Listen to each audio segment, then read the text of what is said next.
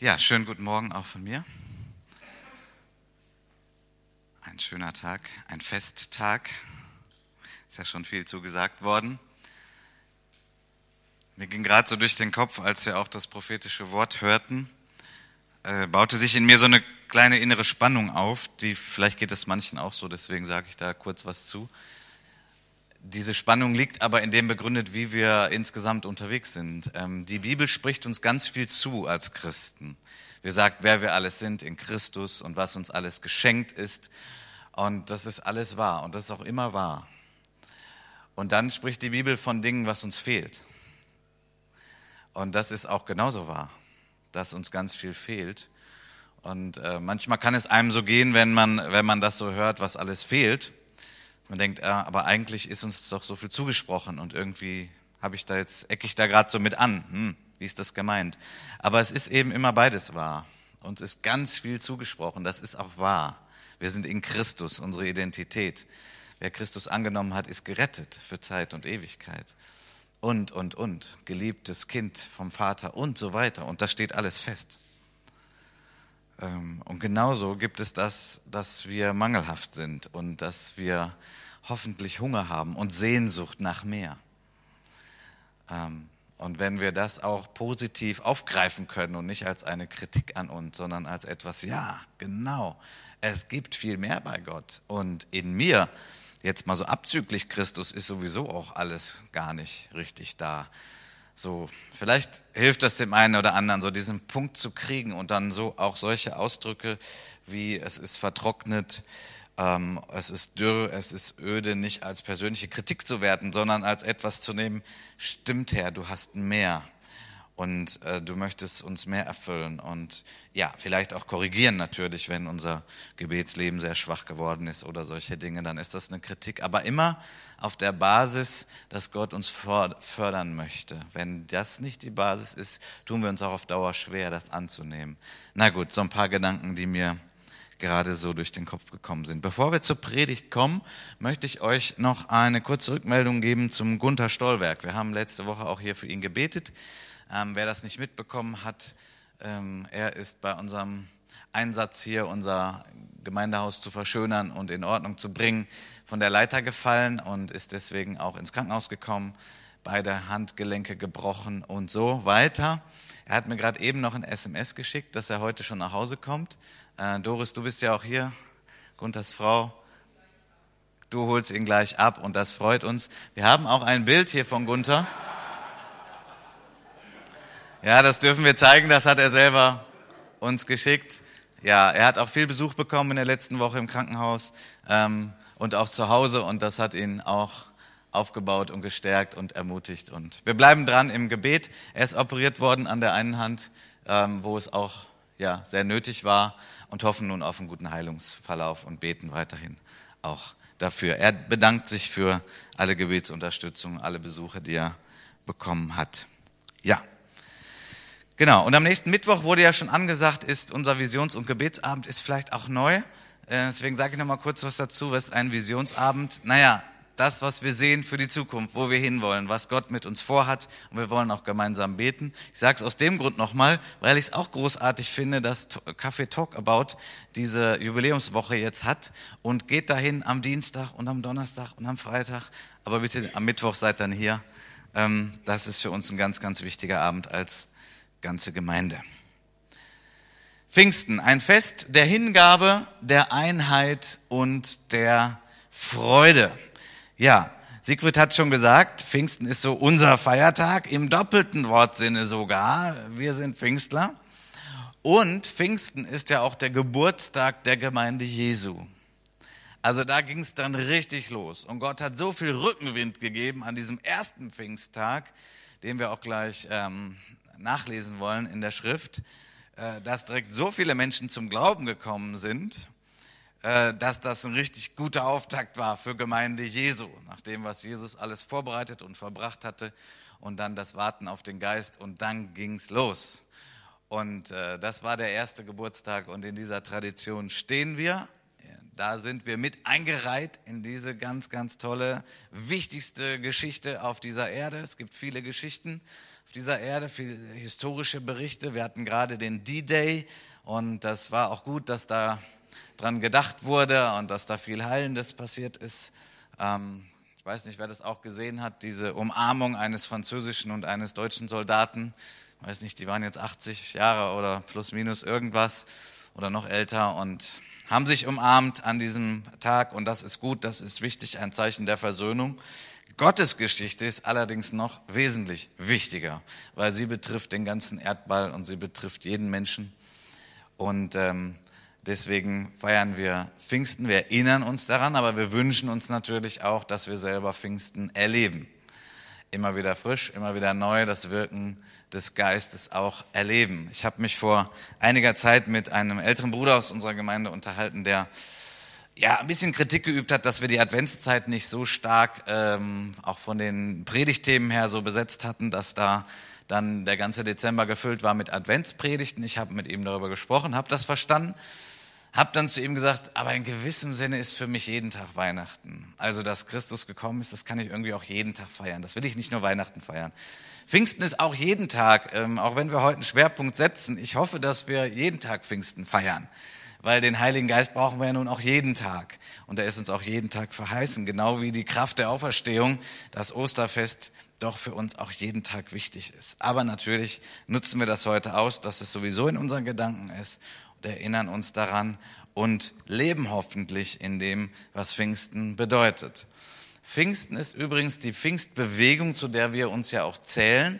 Und man kann dann noch die charismatische Bewegung im weitesten Sinne auch dazu rechnen, weil die theologischen Inhalte dieselbe sind, vor allen Dingen auch die Erfahrungen dieselben sind, ähm, ist die äh, am stärksten wachsende, das am stärksten wachsende Segment der Christenheit weltweit. Ähm, darf man ja auch mal sagen. Ja, da gehören wir dann auch dazu. Und vor allen Dingen darf man das deswegen sagen, weil ja nun gerade das etwas ist, was nicht Menschen machen. Da kann sich ja kein Mensch jetzt rühmen. Er kann ja nicht sagen, habe ich erfunden oder habe ich hier die gute Werbetrommel gerührt, sondern gerade auch die Anfänge der Pfingstbewegung waren sehr klein, sehr bescheiden, waren äh, arm, blind und bloß.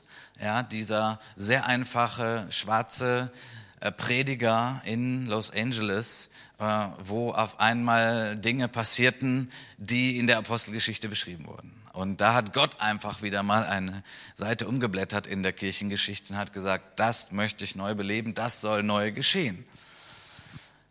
Das Herausragende an diesem Prediger war, dass er hungrig war nach mehr von Gott oder durstig nach mehr von Gott. Dafür haben sie gebetet und Gott in seiner Gnade hat das ausgewählt, so wie das manchmal ist. Gott erwählt ja gerne das das Schwache, das Kleine, das Unbedeutende in den Augen dieser Welt, das erwählt Gott am liebsten. Und so war das damals auch äh, in Los Angeles, ich glaube 1907, ja. Ist das richtig, Matti? Du bist so gerade richtig im Studium. Ja, ich meine, 1907 war das. Und ich meine, wenn man heute so drüber nachdenkt, wie verbreiten sich Nachrichten über diese Erde, wie geht das? Ja, dann werden Werbekampagnen angeschmissen. Dann weiß man, man muss heute auch die elektronischen Medien, Medien nutzen und so weiter. Äh, nun, das hatte Gott irgendwie nicht nötig. Ähm, das hat sich dann so verbreitet, wodurch? Durch Menschen, die berührt waren von Gott. Ja, es gab dann natürlich auch schnell Kritiker, das ist auch immer so, die das irgendwie nicht verstehen konnten oder die manche äußeren Dinge, die abliefen, dann kritisiert haben, kann man auch irgendwie nachvollziehen. Das war dann manches auch ein bisschen unordentlich in den Augen der Menschen, ja, aber es ist immer gut, sich auf die Seite Gottes zu stellen und zu sagen, okay, auch wenn ich das vielleicht gerne anders hätte, so vom Layout, so vom Äußeren her, ich sehe da drin, der Geist wirkt, ich sehe die Frucht dessen, was passiert, nämlich dass Menschen ergriffen sind von Gott, bereit sind für das Reich Gottes zu leben, bereit sind, anderen von Jesus zu erzählen. Und wenn man diese Frucht sieht, ja, dann sind das deutliche Hinweise auf den Heiligen Geist. Und was wir Menschen daraus machen, ja, wir sind Menschen und dann gibt's auch manchmal Dinge, man sagt, hm, komisch, muss das sein? Aber wir sollten immer danach beurteilen, ist hier Gottes Wirken, ist hier Frucht, werden Menschen gestärkt, kommen Menschen zum Glauben und so weiter. Das ist doch, was der Geist Gottes wirkt.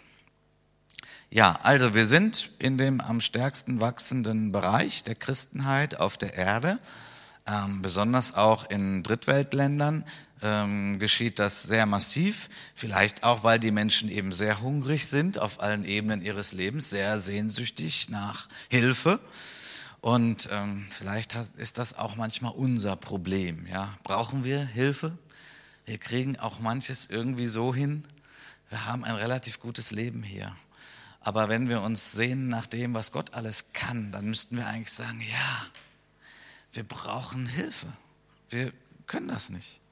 Das Eigentliche können wir nicht. Wir bitten den Herrn und wir erwarten ihn und wir sehnen uns danach und dann wird er Dinge tun. Ja, dieser nun sehr bekannte Text, Apostelgeschichte 2, möchte ich nochmal verlesen, Verse 1 bis 4. Als der Tag des Pfingstfestes erfüllt war, waren sie alle an einem Ort beisammen. Und plötzlich geschah aus dem Himmel ein Brausen, als führe ein gewaltiger Wind daher und erfüllte das ganze Haus, wo sie saßen.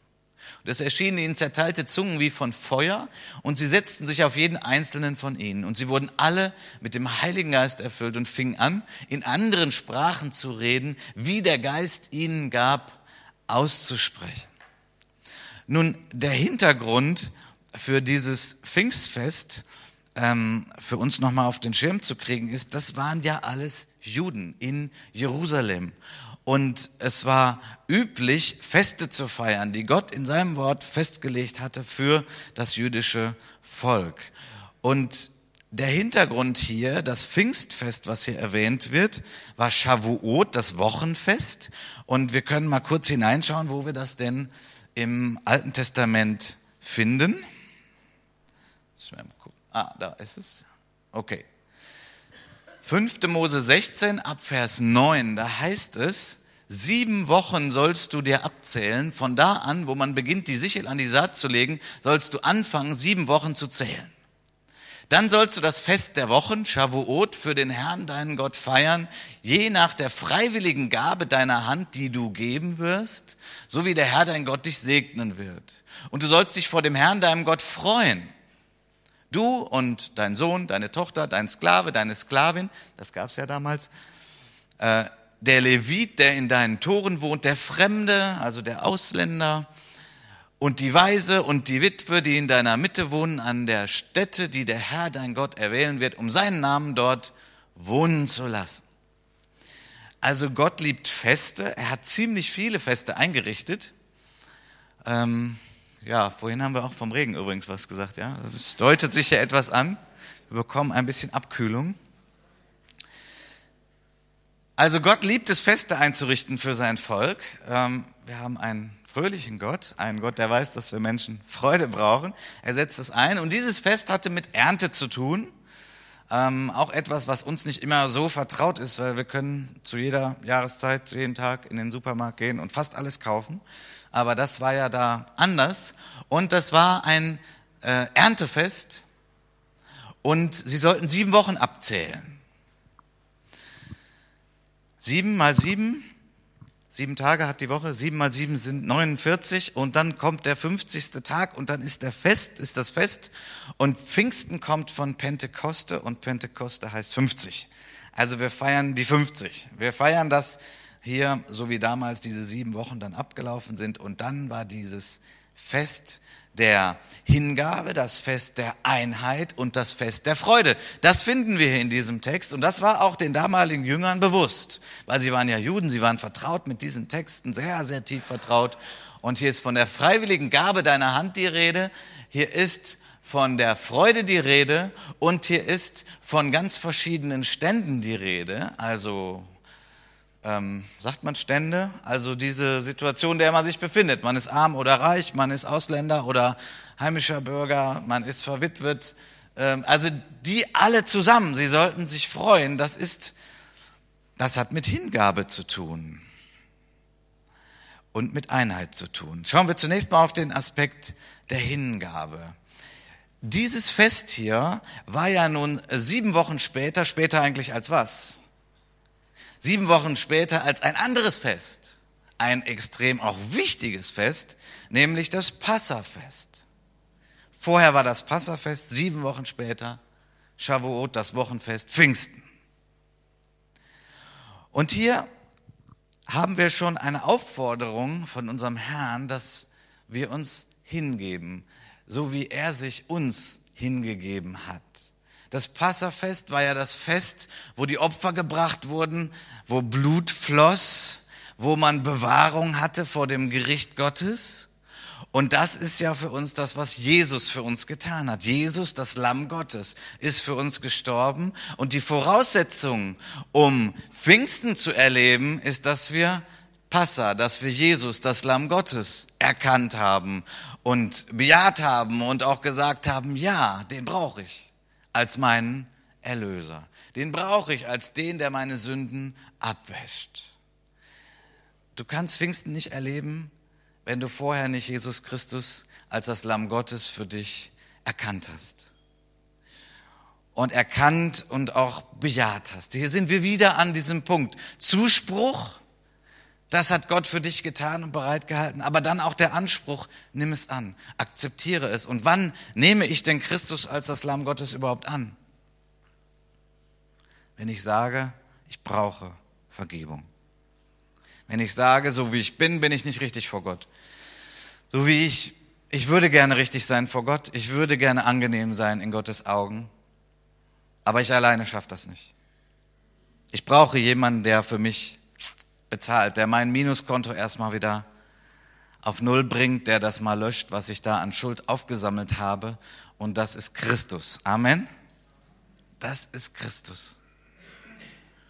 Das ist der, der gesagt hat, ich komme, ich helfe dir. Du kannst dich nicht selber mit dem Zopf da aus dem Sumpf ziehen, sondern du brauchst Jesus Christus. Du brauchst Vergebung deiner Schuld. Und wenn du das annimmst, dann bist du auch bereit, Pfingsten zu erleben.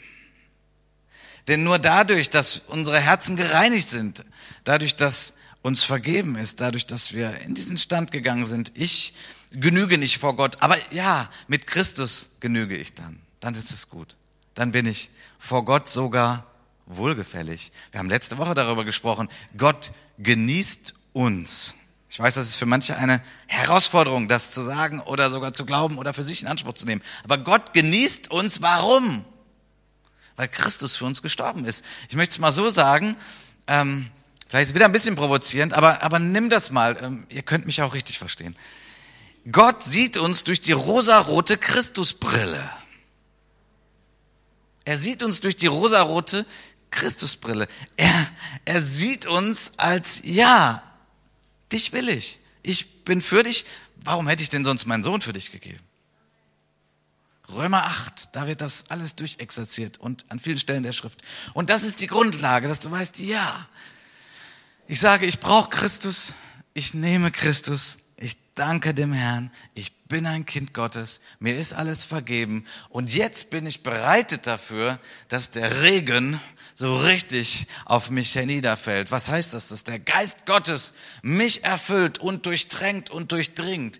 Eine, eine der Haupthindernisse für den Empfang des Heiligen Geistes ist der Gedanke, ja, ich bin nicht würdig.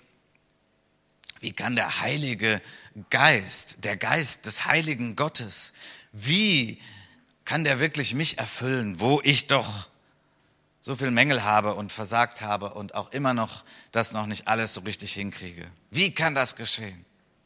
Und dann musst du dich stellen darauf, dass Christus dich reingemacht hat und dich angenommen hat und dass der Vater im Himmel sagt, du gefällst mir und ich gebe meinen guten Geist in dich hinein.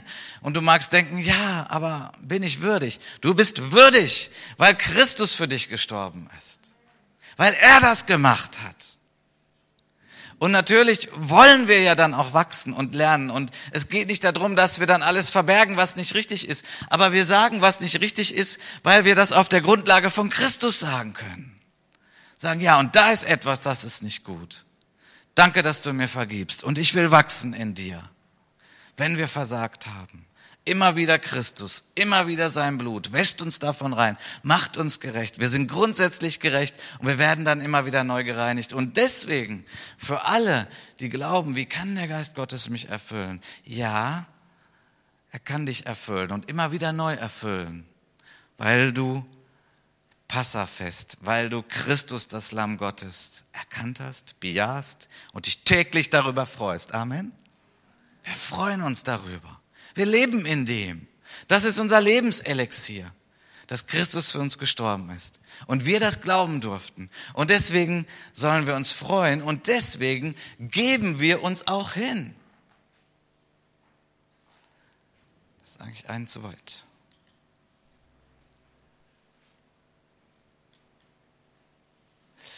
Deswegen geben wir uns hin. Wir geben uns nicht hin, um Gott zu beeindrucken und zu sagen, schau mal, wie viel ich hingebe, wie viel ich mitarbeite in der Gemeinde, wie viel ich spende. Gott, jetzt musst du mich aber gut finden. Nein, weil Gott uns gut findet und wir grundsätzlich erlöst sind, sagen wir, ja, ich gebe. Ich gebe mich hin, das lohnt sich. Christus, für dich, du hast mich zuerst geliebt und deswegen liebe ich dich. Und weil ich dich liebe, gebe ich mich hin. Weil ich dich liebe, arbeite ich mit in der Gemeinde. Weil ich dich liebe, bin ich bereit, am Arbeitsplatz mal ein Zeuge für dich zu sein, für meinen Kollegen zu beten. Weil ich dich liebe, spende ich Geld. Weil ich dich liebe, will ich dein Reich verwirklicht sehen. Weil das ist auch das, was bleibt und was immer größer wird und was ewig Bestand hat. Ein Fest der Hingabe.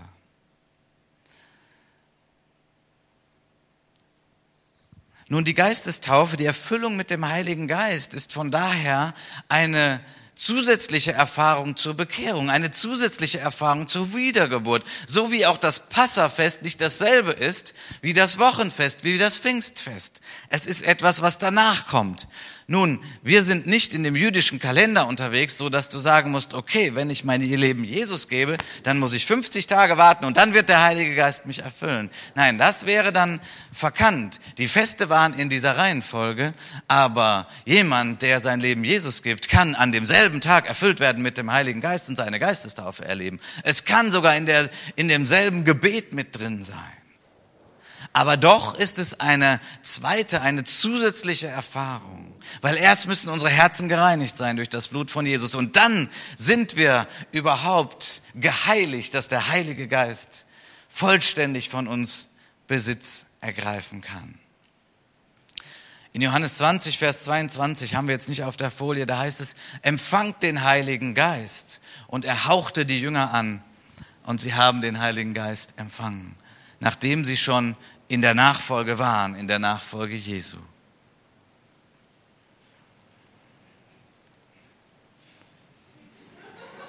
Schön, oder? Also jeder, der sich noch Sorgen gemacht hat über seinen trockenen Rasen, Problem gelöst. Jeder, der ein anderes Problem jetzt hat, der ohne Schirm heute gekommen ist, lasst uns dann einander dienen nachher uns in den Autos mitnehmen oder den Schirm teilen. Das wird schon, aber vielleicht ist auch nachher schon wieder vorbei.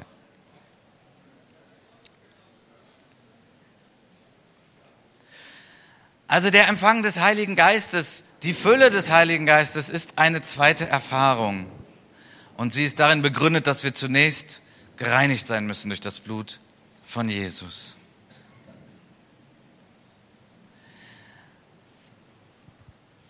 In Apostelgeschichte 5, Vers 32 lesen wir, wir sind Zeugen von diesen Dingen, haben die Jünger gesagt, und der Heilige Geist, den Gott denen gegeben hat, die ihm gehorchen, die ihm gehorchen. Also der Gehorsam gegenüber Gott ist auch eine Grundvoraussetzung, dass der Geist Gottes uns erfüllt. Aber nochmal, Gehorsam heißt nicht ein perfektes Leben weil das leben wir alle noch nicht. Gehorsam heißt, ja, ich ordne mich dir unter, Herr. Ja, ich will dich. Und ich habe vor allen Dingen das größte Gebot erfüllt, nämlich Jesus Christus anzunehmen als Erlöser. An diesem Pfingsttag, an diesem ersten, war da schon viel Sensation dabei. Ja, wir haben jetzt gerade hier richtig eine gute Illustration parallel. Das war allerdings damals noch mal viel heftiger. Da war richtig Sensation. Da war Wind, da war Feuer und da war ein Sprachenwunder. Also Menschen sprachen etwas aus, was sie vorher nicht gelernt hatten. Wichtig war aber auch, dass die Apostel in dieser Situation die klare Sicht behalten hatten und dass sie einfach darauf basiert haben, was Gott tut. Sie haben das richtig kommentiert. Sie wussten, dass die Schrift es vorausgesagt hatte und sie haben daraufhin eben gesagt, das ist das, was Gott vorhatte. Und das ist das, wofür der Heilige Geist gegeben wird. Apostelgeschichte 1, Vers 8. Ihr werdet Kraft empfangen, wenn der Heilige Geist auf euch gekommen ist. Ihr werdet meine Zeugen sein. sowohl in Jerusalem als auch in ganz Judäa und Samaria und bis an das Ende der Erde. Nun, was ist daran spektakulär? Wieso braucht man da Kraft? Wir dürfen nicht vergessen, der Anfang der Christenheit war, dass sie eine unglaubliche Minderheit waren. Und dass es sehr viel Widerstand gab gegen diese kleine Gruppe von Menschen. Selbst die 3000, die zum Glauben kamen am ersten Pfingsttag, äh, waren eine unglaubliche Minderheit.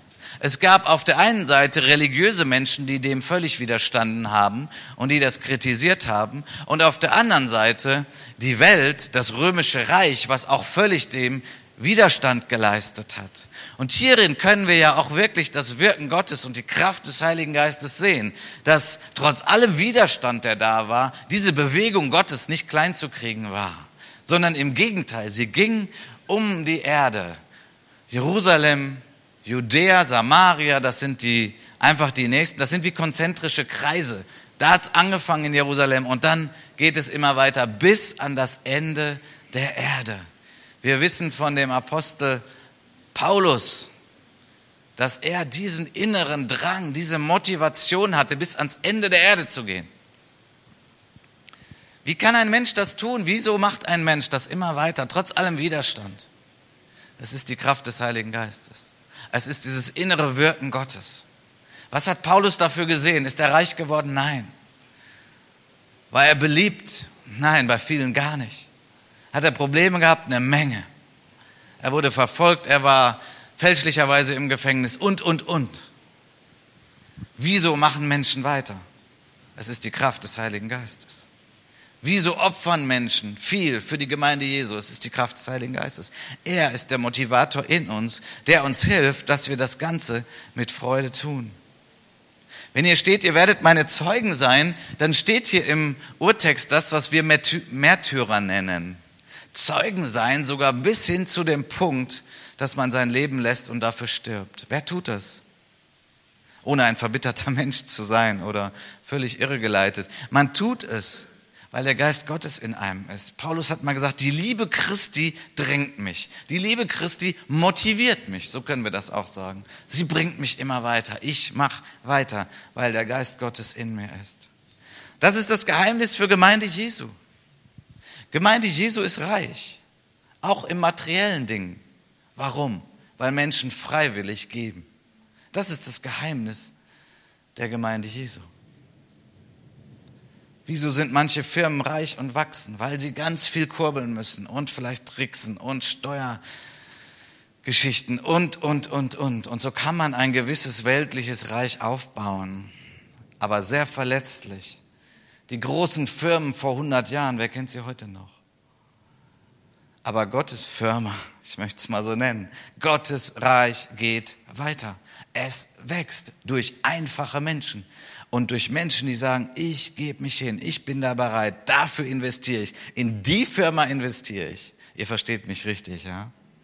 Weil das ist die Firma, die bleibt. Das ist die Organisation, die bleibt. Das sind letztlich die Menschen, die weitermachen werden. Warum? Wegen dem Heiligen Geist. Es ist schlichtweg die Erklärung. Es ist wegen dem Geist Gottes. Deswegen ist ja auch die Apostelgeschichte, was so der erste Teil der Kirchengeschichte ist, spricht so oft vom Heiligen Geist um deutlich zu machen, es ist nicht Menschenwerk, sondern es ist Gottes Werk. Und es ist gut, an Gottes Werk mitzumachen, weil das ist das siegreiche Werk. Ein Fest der Einheit. Ich habe es ja schon angedeutet. Ein Fest der Einheit. Wir haben von den verschiedenen Ständen gehört, von diesen verschiedenen Lebenssituationen, in denen Menschen sind. Und auch ähm, in Apostelgeschichte 2 heißt es ja am Anfang, sie waren gemeinsam an einem Ort und sie haben einmütig gebetet. Nun, das ist etwas, was auch der Geist Gottes bewirkt, erzeugt. Und wenn dann der Geist Gottes diese Einheit gewirkt hat und man dann diese Einheit lebt, dann kommt noch mehr Geist Gottes. Und dann kommt Gott und wirkt in noch mächtiger Weise. Ich denke, wir alle lieben auch diesen Psalm 133, wo es heißt, siehe, wie gut und wie lieblich ist es, wenn Brüder einträchtig beieinander wohnen, wie das köstliche Öl auf dem Haupt, das herabfließt auf den Bart, auf dem Bart Aarons. Und dann geht das so weiter und dann heißt es, dahin befiehlt der Herr den Segen. Die Erfahrung des Heiligen Geistes hat auch damit zu tun, dass wir einander durch den Geist Gottes erkennen und wahrnehmen und füreinander da sind. Wir sind ja in einer sehr individualistischen Gesellschaft. Wir werden so geprägt. Aber Heiliger Geist meint auch wir gemeinsam. In Epheser 5, Vers 18, werdet voller Geist, indem ihr zueinander geistliche Lieder singt und den Herrn preist. Auch hier ist der Plural drin. In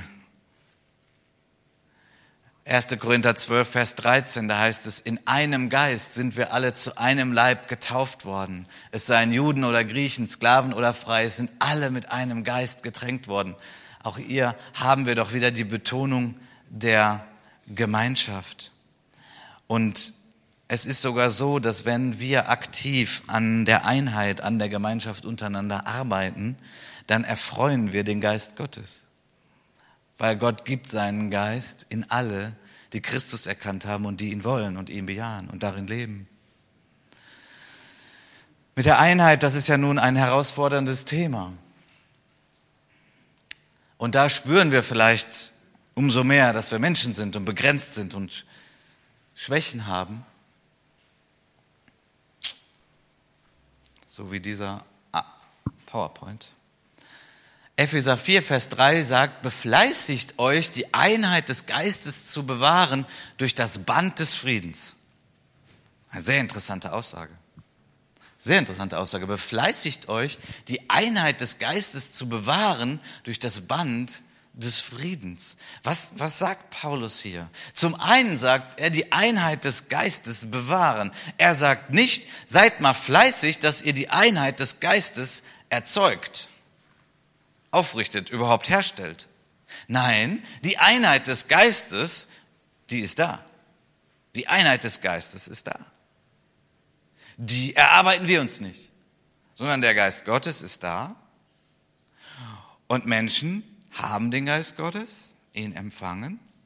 Und die Einheit des Geistes ist da. Die Frage ist, ob ich persönlich, was Einheit angehe, mit drin bin in der Einheit des Geistes. Auch hier sehen wir die Betonung, dass es dass Gott hier nicht auf den Menschen setzt und sich total da abhängig macht und sagt, okay, hoffentlich sind die lieb und nett zueinander und dann haben wir auch die Einheit des Geistes. Nein, die Einheit des Geistes ist schon da, sie soll bewahrt werden. Nun heißt das aber wiederum nicht, wir brauchen nichts tun, sondern jetzt ist vom Fleiß die Rede. Befleißigt euch, seid fleißig. Nun, Fleiß wissen wir, ähm, das hat auch mit Arbeit zu tun. Ja, ähm, einige hatten ihre Abiturzeit und haben auch ihr Abitur bestanden. Habe ich auch von einigen gehört hier aus der Gemeinde. Herzlichen Glückwunsch an dieser Stelle. Da war Fleiß nötig. Also selbst die Begabtesten mussten ein bisschen lernen, um letztlich ihr Abitur zu schaffen. Das heißt, es ist uns geschenkt, aber man muss auch dran arbeiten das Band des Friedens. An einer anderen Stelle hat Paulus gesagt, haltet Frieden mit jedermann, soweit euch möglich ist. Auch das hilft. Es gibt Menschen, mit denen man zumindest für eine Zeit keinen Frieden haben kann. Nur dass man sich nicht aufreibt. Es ist gut, alles zu tun, aber selbst wenn man das tut, kann es sein, dass man nicht in wirkliche Versöhnung kommt, wenn, denn da gehören immer zwei dazu. Einheit, Frieden, es hat übrigens nicht damit zu tun, dass man immer alles versteht. Das musste ich auch irgendwann lernen. Einheit mit Menschen zu haben heißt nicht, ich verstehe alles. Ich verstehe nicht, warum der das jetzt so macht, warum die das so macht, warum der das gesagt hat. Ähm, alles verstehen zu wollen, und ich bin ein Denker, ich gehöre zu diesen Menschen, die alles verstehen wollen, ähm, dann wird man an Grenzen kommen. Man versteht nicht alles, wenn man Fragen hat. Und man hat dann Fragen. Und warum ist das so? Und doch ist es gut, das Gespräch zu suchen. Und dann wiederum hat es viel mehr mit dem Herzen zu tun. Und hier kommt auch der Heilige Geist ins Spiel, weil der Heilige Geist uns auch hilft, demütig zu sein. Die Frucht des Geistes, Selbstbeherrschung, Demut. Das hat damit zu tun, da hilft uns auch der Heilige Geist. Und vielleicht gerade an der Stelle können auch wir sagen, hilf uns, Geist Gottes. Du Tröster, du, der kommt, den ich herbeirufen kann um Hilfe, hilf mir, demütig zu werden.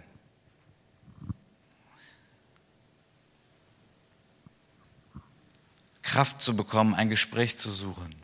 Obwohl man sagt, Lust habe ich da nicht drauf. Wir hatten schon so ein schwieriges Gespräch. Wie soll denn das nächste besser werden? Ja, aber es kann besser werden, gerade weil der Geist Gottes da ist und weil er uns hilft, auch Dinge auszuhalten, Ungerechtigkeiten zu erleiden, mal drüber hinwegzuhören, wenn man fälschlich angegriffen wird. Wisst ihr, jeder von uns schaut aus seiner Sicht nur raus und der andere schaut aus seiner Sicht raus und der Geist Gottes kann in Einheit führen und er will das tun. Frieden, Versöhnung ist möglich. Dazu ist es halt nötig, dann mal hinzuhören. Dazu ist es auch nötig, nicht zu schnell zu reden, sondern auch mal Dinge sacken zu lassen, den anderen verstehen zu wollen. Vielleicht auch die eigene Meinung mal zu relativieren. Fällt mir schwer, sag ich mal offen so, aber ist möglich. Wie ist das möglich? Ja, auch gerade wenn ich sage, Gott hilf mir durch deinen Geist. Nun, wenn ich sage, die eigene Meinung, eine Position zu relativieren, höre ich vielleicht schon jemanden mich ansprechen nach dem Gottesdienst, aber wir dürfen doch die Wahrheit nicht relativieren. Es gibt Dinge, die dürfen wir überhaupt nicht relativieren, weil sie absolut sind. Und das ist Christus, wie ich ihn auch heute schon hier genannt habe. Christus ist die Erlösung für jeden Menschen. Da gibt es nichts zu relativieren. Er ist der einzigste Weg. Aber ich meine ja mal im zwischenmenschlichen Bereich, da wo wir Dinge klären wollen, wo wir einander wieder näher kommen wollen, da wo wir was gesagt haben, was nicht gut war und wo wir dann gesagt haben, tut mir leid. Und dass der andere dann auch sagt, ja, okay, fällt mir zwar schwer, aber okay, also wir relativieren keine Glaubensüberzeugung, aber wir sind bereit, uns selbst zu relativieren. Wie kann das gehen? Ich merke, je älter man wird, irgendwo desto schwerer.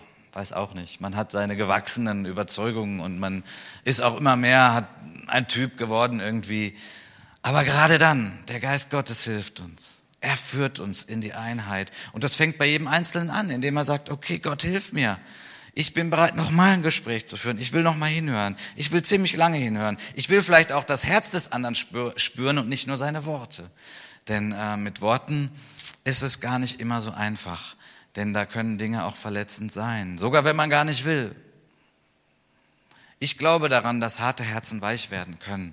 Ich glaube nicht daran, weil ich denke, wir Menschen sind so toll, sondern weil der Geist Gottes uns dazu befähigt, wenn wir uns ihm ausliefern und wenn wir sagen, hilf mir Herr. Und hier ist auch ein großer Schlüssel letztlich, um Einheit, die vom Geist Gottes schon da ist, wieder hineinzukommen, zusammen in diese Einheit.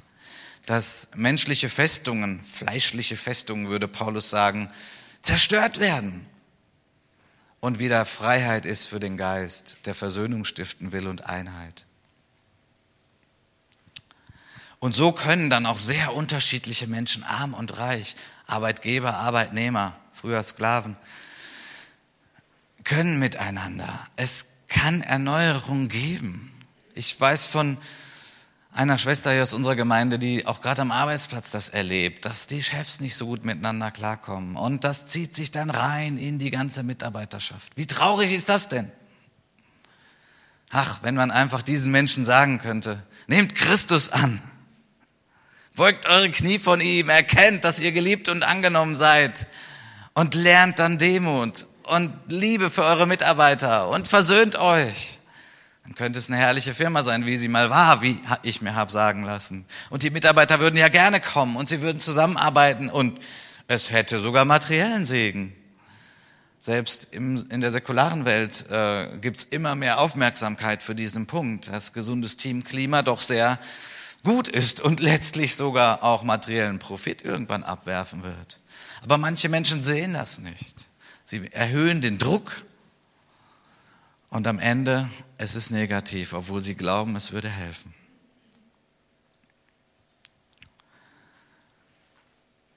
Ein Fest der Einheit. Lasst euch selbst als lebendige Steine aufbauen, als ein geistliches Haus. Wie kann das gehen mit so verschiedenen Menschen? Ja, durch den Geist Gottes. Und durch Einheit ist Gewaltiges möglich. Einheit ist etwas, was Gott vorgesehen hat. Und wenn Menschen eins sind, ist Gewaltiges möglich. Wir haben, vielleicht müsst ihr doch klicken, ihr seht ja immer, wenn ich klicke. haben hier eine Geschichte, ich will kurz an diese Geschichte erinnern, die ist vielen von uns bekannt, der Turmbau zu Babel in 1. Mose 11. Und Gott sagt selber in Vers 6, ein Volk sind sie, eine Sprache haben sie alle. Und das ist erst der Anfang ihres Tuns. Jetzt wird ihnen nichts unmöglich sein, was sie zu tun ersingen, das, ersinnen. Das ist die Kraft der Einheit. Das heißt, wenn Menschen sich eins machen für etwas, äh, das ist schon ohne den Geist Gottes etwas sehr Starkes, etwas sehr Gewaltiges.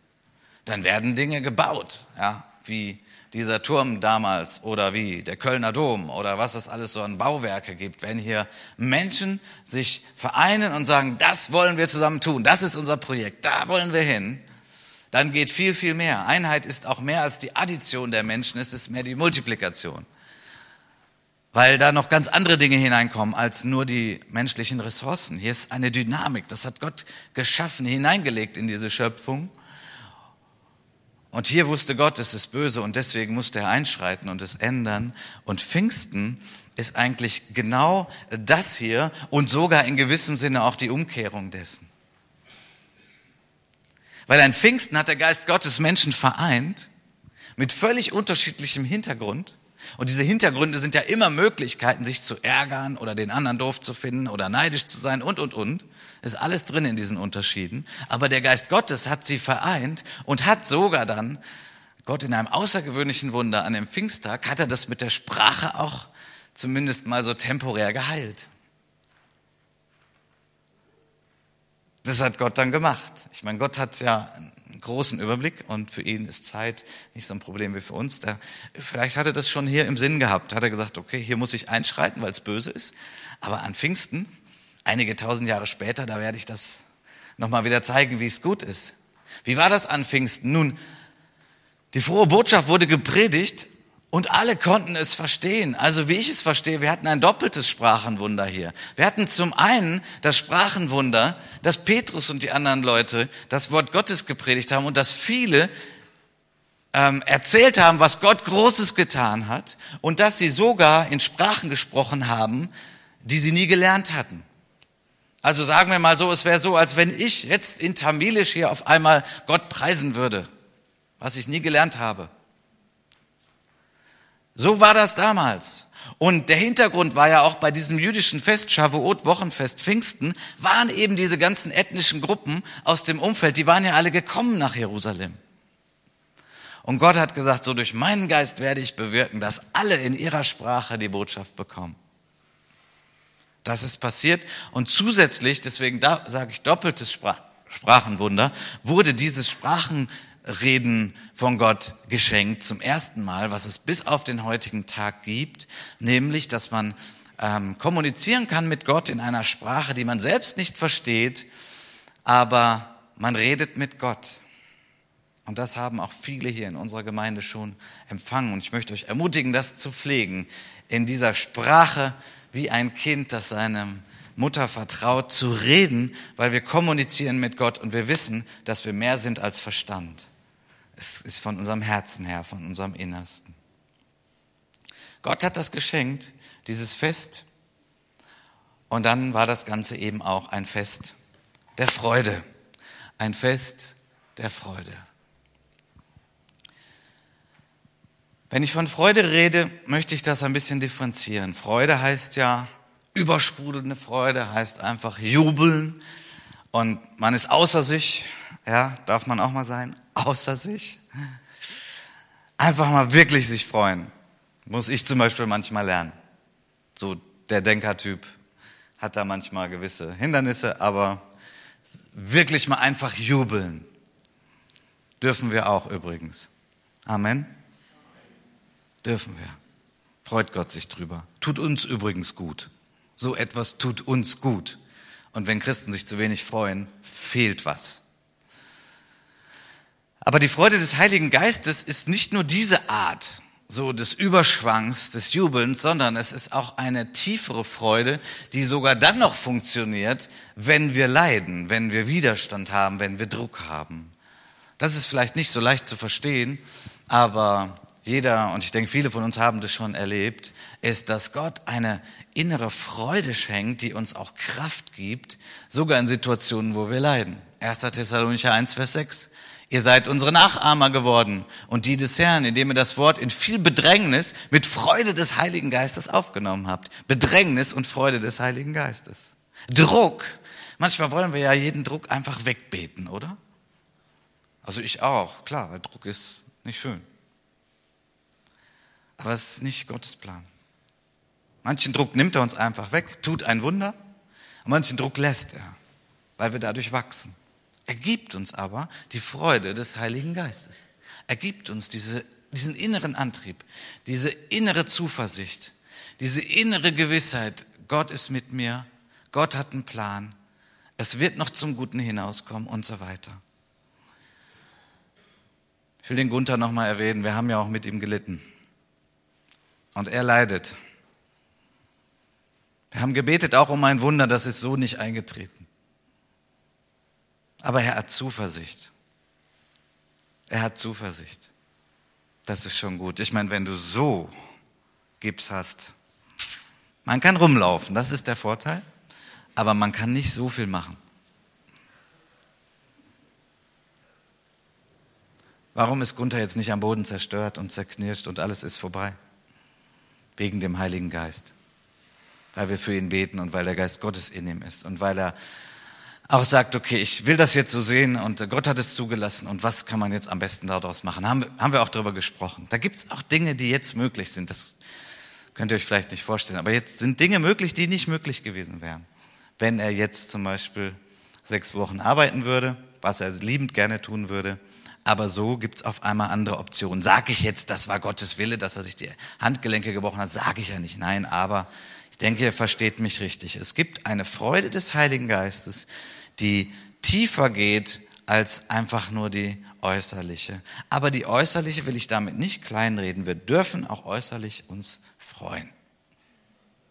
Und dass die Deutschen das auch können, wissen wir spätestens seit der Weltmeisterschaft 2006. Geht. Warum tun wir es so selten, frage ich mich manchmal auch.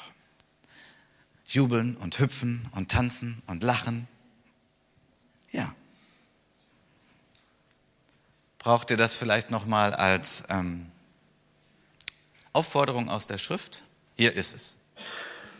Glückselig seid ihr, wenn die Menschen euch hassen werden und wenn sie euch absondern und schmähen und eure Namen als böse verwerfen werden, um des Sohnes des Menschen willen, also weil ich Christus bekenne, kriege ich Widerstand. Freut euch an jenem Tag und hüpft. Ja, hüpfen. Denn siehe, euer Lohn ist groß in dem Himmel, denn ebenso taten ihre Väter den Propheten. Also die Propheten haben auch gelitten, sie haben Gottes Botschaft gesagt und ist nicht immer gut angekommen. Ähm, freut euch und hüpft. Also hier ist eine körperliche Aktion ähm, angeordnet. Das dürfen wir tun, das sollen wir tun, das hat auch Rückwirkungen auf uns. Pfingsten war damals ein Fest der Freude, ein Fest der Einheit, ein Fest der Hingabe. Und genau so ist es auch heute. Ich möchte Matti schon mal bitten an das Klavier. Wir feiern heute den Geburtstag der Gemeinde Jesu. Wir feiern, dass der Geist Gottes wirkt. Und wir alle dürfen immer wieder neu uns vom Geist Gottes erfüllen lassen. Ich habe schon ein paar Mal gesagt und ich wünsche mir das, dass wir diesen Hunger haben, dass wir diesen Durst haben und sagen, Geist Gottes, komm, füll mich neu. Ich brauche dich. Ohne dich geht es nicht. Und dann der Verheißung zu glauben, dass wenn wir den Vater bitten, dass er es uns dann auch gibt. Etwas, was den Geist Gottes in uns auch freisetzt, ist, wenn wir beten in dieser Gebetssprache. Zungensprache, Sprachengebet, wie auch immer wir es ausdrücken. Ich möchte uns alle ermutigen, dass wir das tun. Und dass wir uns jetzt nochmal ausrichten auf unseren himmlischen Vater. Wenn du kannst, steh doch bitte auf. Wir wollen noch ein Lied singen und uns ausrichten. Denk jetzt nicht, ah, okay, der Gottesdienst ist jetzt gleich zu Ende. Ist er auch gleich, aber Lass dich nochmal füllen vom Herrn